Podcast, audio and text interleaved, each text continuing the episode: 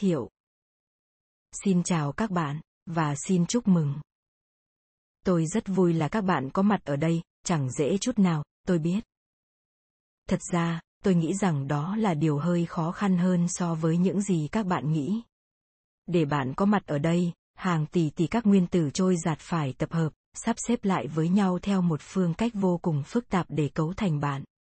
Đây là sự sắp xếp đặc biệt đến mức trước đây nó chưa bao giờ tồn tại và sẽ không bao giờ có bất kỳ sự sắp xếp nào giống hệt thế này. Trong nhiều năm sắp tới, chúng ta hy vọng thế những phần tử nhỏ bé này sẽ tham gia hàng triệu các nỗ lực cố gắng khéo léo cần thiết để suy trì sự tồn tại của bạn và giúp bạn trải qua vô số những trạng thái khác nhau trong suốt quá trình tồn tại tại sao các nguyên tử lại phức tạp đến thế là một vấn đề khó hiểu thực ra các nguyên tử cấu thành bạn không hề quan tâm đến bạn. Thật thế, chúng thậm chí còn không biết rằng bạn có tồn tại. Chúng thậm chí còn không biết được rằng chúng có tồn tại. Xét cho cùng thì chúng là các phân tử không có suy nghĩ, thậm chí chúng cũng không sống động. Thật thú vị khi biết rằng nếu bạn dùng nhíp tách rời chính mình thành từng nguyên tử một, bạn sẽ tạo ra một đống bụi nguyên tử mịn không có nguyên tử nào trong số các nguyên tử này đã từng sống động nhưng tất cả chúng lại cấu thành bạn. Một con người sống động.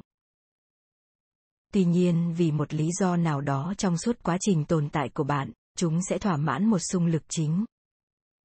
Giúp bạn trở thành bạn. Tin xấu ở đây là các nguyên tử thường hay thay đổi và khoảng thời gian tồn tại của chúng rất ngắn thậm chí cả một đời người cũng chỉ tồn tại khoảng 650.000 tiếng đồng hồ. Và khi khoảng thời gian cực ngắn đó qua đi, vì một số lý do nào đó các nguyên tử của bạn sẽ kéo bạn xuống, phân rã trong im lặng, và biến thành những thứ khác. Và điều đó sẽ xảy ra với bạn. Tuy nhiên, bạn có thể vui rằng điều đó chưa xảy ra. Nhìn chung thì mọi người không muốn điều đó xảy ra điều này thật kỳ quặc vì các nguyên tử ngẫu nhiên kết hợp cùng nhau để hình thành nên các sinh vật trên trái đất lại chính là các nguyên tử tạo ra sự suy tàn của các sinh vật này. Dù có như thế nào, xét trên góc độ hóa học thì đời sống này rất trần tục. Nó được cấu thành bởi carbon hydro oxy nitơ, canxi, lưu huỳnh và bụi của các nguyên tố khác. Bạn không thể tìm thấy được các nguyên tố này ở bất kỳ cửa hàng dược phẩm thông thường nào đó là tất cả những gì bạn cần. Điều đặc biệt duy nhất về các nguyên tử cấu thành bạn là, chúng cấu thành bạn. Dĩ nhiên đó là điều kỳ diệu của cuộc sống. Dù nguyên tử có cấu thành đời sống trong vũ trụ hay không, chúng vẫn cấu thành nhiều thứ khác. Thực ra, chúng cấu thành vạn vật. Nếu không có chúng thì không có nước, hoặc khí, hoặc đá, không vì sao, không hành tinh, không mây mưa, không bất kỳ thứ gì. Nguyên tử xuất hiện khắp mọi nơi, nhiều đến mức chúng ta không còn nhận ra ý nghĩa của chúng và nghĩ rằng chúng hoàn toàn không cần phải tồn tại. Chẳng có quy luật nào đòi hỏi vũ trụ phải tự lấp đầy chính nó bằng các thành phần vật chất cực nhỏ hoặc tạo ra ánh sáng, trọng lượng và các đặc tính mà sự sống của chúng ta phải bám lấy. Vũ trụ không cần phải tồn tại. Suốt một khoảng thời gian dài không có vũ trụ, không có nguyên tử và không có vũ trụ để chúng bồng bềnh trong đó. Chẳng có gì cả. Hoàn toàn chẳng có gì cả. Thế nên chúng ta tồn tại nhờ bởi nguyên tử nhưng việc bạn có các nguyên tử và việc chúng tụ họp sắp xếp ngẫu nhiên chỉ là một phần đặc tính của bạn. Để bạn có mặt ở đây lúc này, sống động trong suốt thế kỷ 21 và đủ thông minh để biết được điều đó, bạn phải được hưởng hàng loạt những vận may khác nhau sự tồn tại trên trái đất là việc vô cùng tinh vi và kỳ diệu. Trong số hàng triệu triệu các chủng loài động vật đã tồn tại kể từ điểm khởi đầu của thời gian, hầu hết 99,99% không còn tồn tại nữa. Bạn thấy đấy, đời sống trên trái đất không những rất ngắn ngủi mà còn rất mong manh. Đây là một đặc điểm kỳ lạ đối với sự tồn tại của chúng ta, chúng ta đến từ một hành tinh có khả năng dung dưỡng sự sống tốt nhất và chính hành tinh này cũng có khả năng hủy diệt sự sống mạnh mẽ nhất bình quân một chủng loài trên trái đất tồn tại khoảng 4 triệu năm Thế nên nếu bạn muốn tồn tại hàng triệu năm trên trái đất thì bạn phải linh động như những nguyên tử cấu thành bạn. Hình dáng, kích cỡ, màu sắc, mọi đặc điểm chủng loài, mọi thứ. Và bạn cần phải thay đổi liên tục. Nói lúc nào cũng dễ hơn làm, vì quá trình thay đổi luôn mang tính ngẫu nhiên. Để tiến hóa từ trạng thái nguyên sinh sang trạng thái con người hiện đại, bạn cần phải thay đổi mọi đặc điểm mới liên tục và liên tục, kịp thời và trong suốt một khoảng thời gian dài. Thế nên trong khoảng thời gian 3,8 triệu năm vừa qua bạn đã từng không thích khí oxy và sau đó bạn lại sống nhờ vào nó, phát triển vây và bơi tự do, đẻ trứng, hít không khí qua chiếc lưỡi hình chữ chi, da trơn, da có lông mau, sống dưới mặt đất, sống trên cây, to như một con cừu và nhỏ như một con chuột, và bạn đã trải qua hàng triệu những thay đổi đại loại như thế.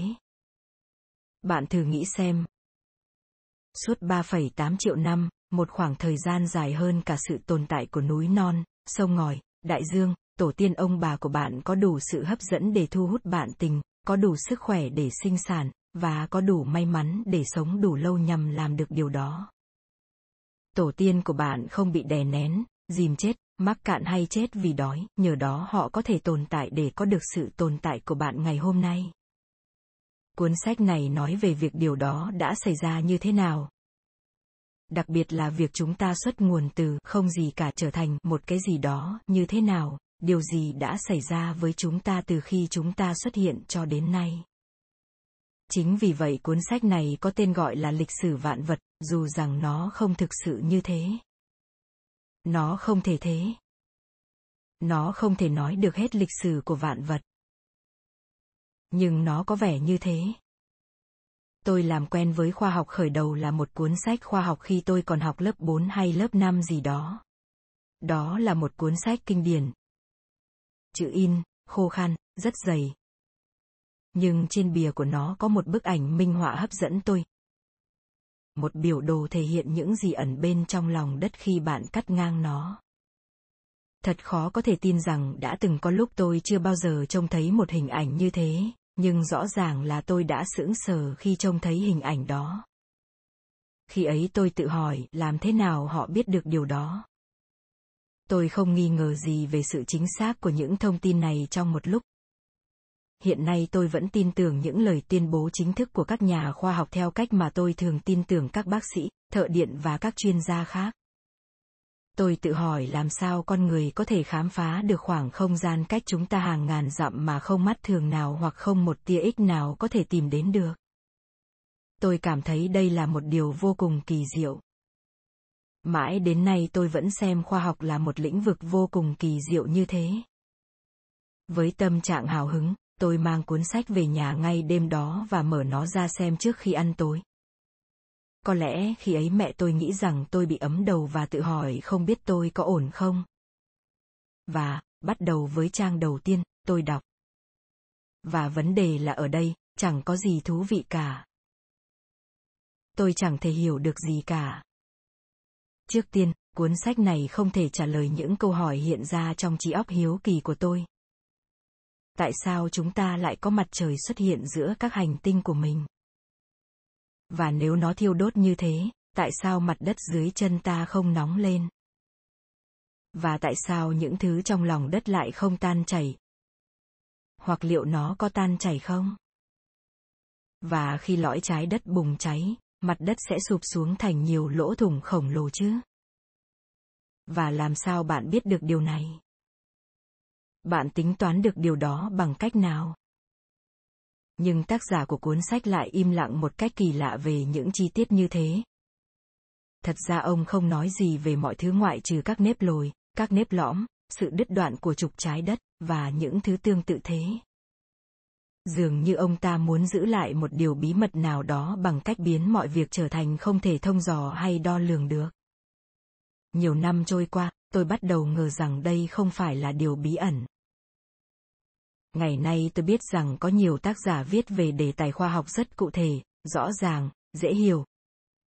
Timothy ferris, richard forte và tim flannery là các tác giả nổi bật. Đó là chưa kể đến richard feynman. Đáng tiếc là không ai trong số họ viết bất kỳ cuốn sách giáo khoa nào tôi đã từng sử dụng. Mọi cuốn sách giáo khoa tôi đã từng sử dụng đều của các nam tác giả. Luôn luôn là nam giới, họ thường có quan niệm rằng mọi việc sẽ trở nên rõ ràng khi được diễn đạt thành một công thức nào đó. Điều này khiến các học sinh ở Hoa Kỳ luôn muốn các chương trong các sách giáo khoa nhanh chóng kết thúc với những câu hỏi luôn vương vấn trong đầu chúng. Thế nên tôi đã lớn lên với suy nghĩ rằng khoa học là một môn học vô cùng tẻ nhạt và khó hiểu, nhưng tôi cũng tin rằng ắt hẳn nó không tẻ nhạt và khó hiểu đến thế, và tôi cố không nghĩ về nó nếu có thể. Rồi sau đó khá lâu, khoảng 4 hoặc 5 năm, tôi tham gia một chuyến bay băng qua Thái Bình Dương. Tôi nhìn ra cửa sổ, dưới kia là đại dương tràn ngập ánh trăng, đột nhiên tôi cảm thấy bực bội vì mình không hiểu gì về hành tinh mà mình đang sống trên đó. Ví dụ, tôi không biết tại sao nước của các đại dương lại có vị mặn nhưng nước ở ngũ đại hồ. Năm hồ lớn nằm giữa Canada và Hoa Kỳ lại không có vị mặn.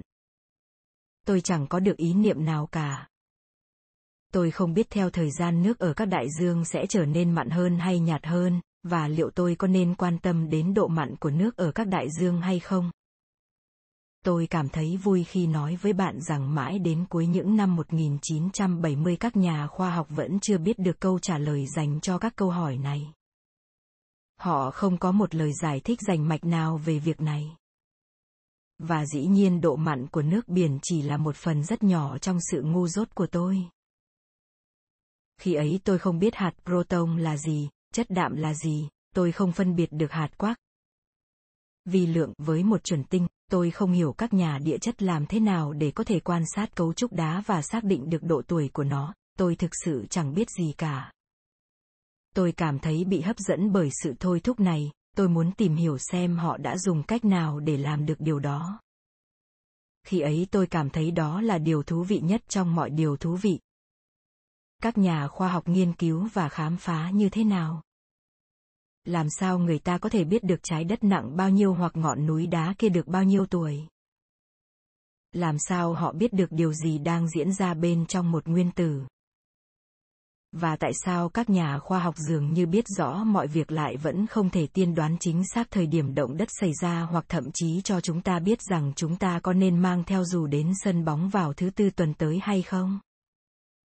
Thế nên tôi quyết định rằng tôi sẽ dành phần còn lại của đời mình, đến nay đã được 3 năm. Cho việc đọc sách báo và tìm gặp các chuyên gia để trả lời vô số những câu hỏi không nói được lên lời này. Đó là quan điểm và niềm hy vọng của tôi, và đó là những gì cuốn sách này sẽ bàn đến. Dù sao thì chúng ta cũng có quá nhiều điều cần tìm hiểu trong khoảng thời gian ít hơn 650.000 giờ đồng hồ, thế nên chúng ta hãy bắt đầu thôi.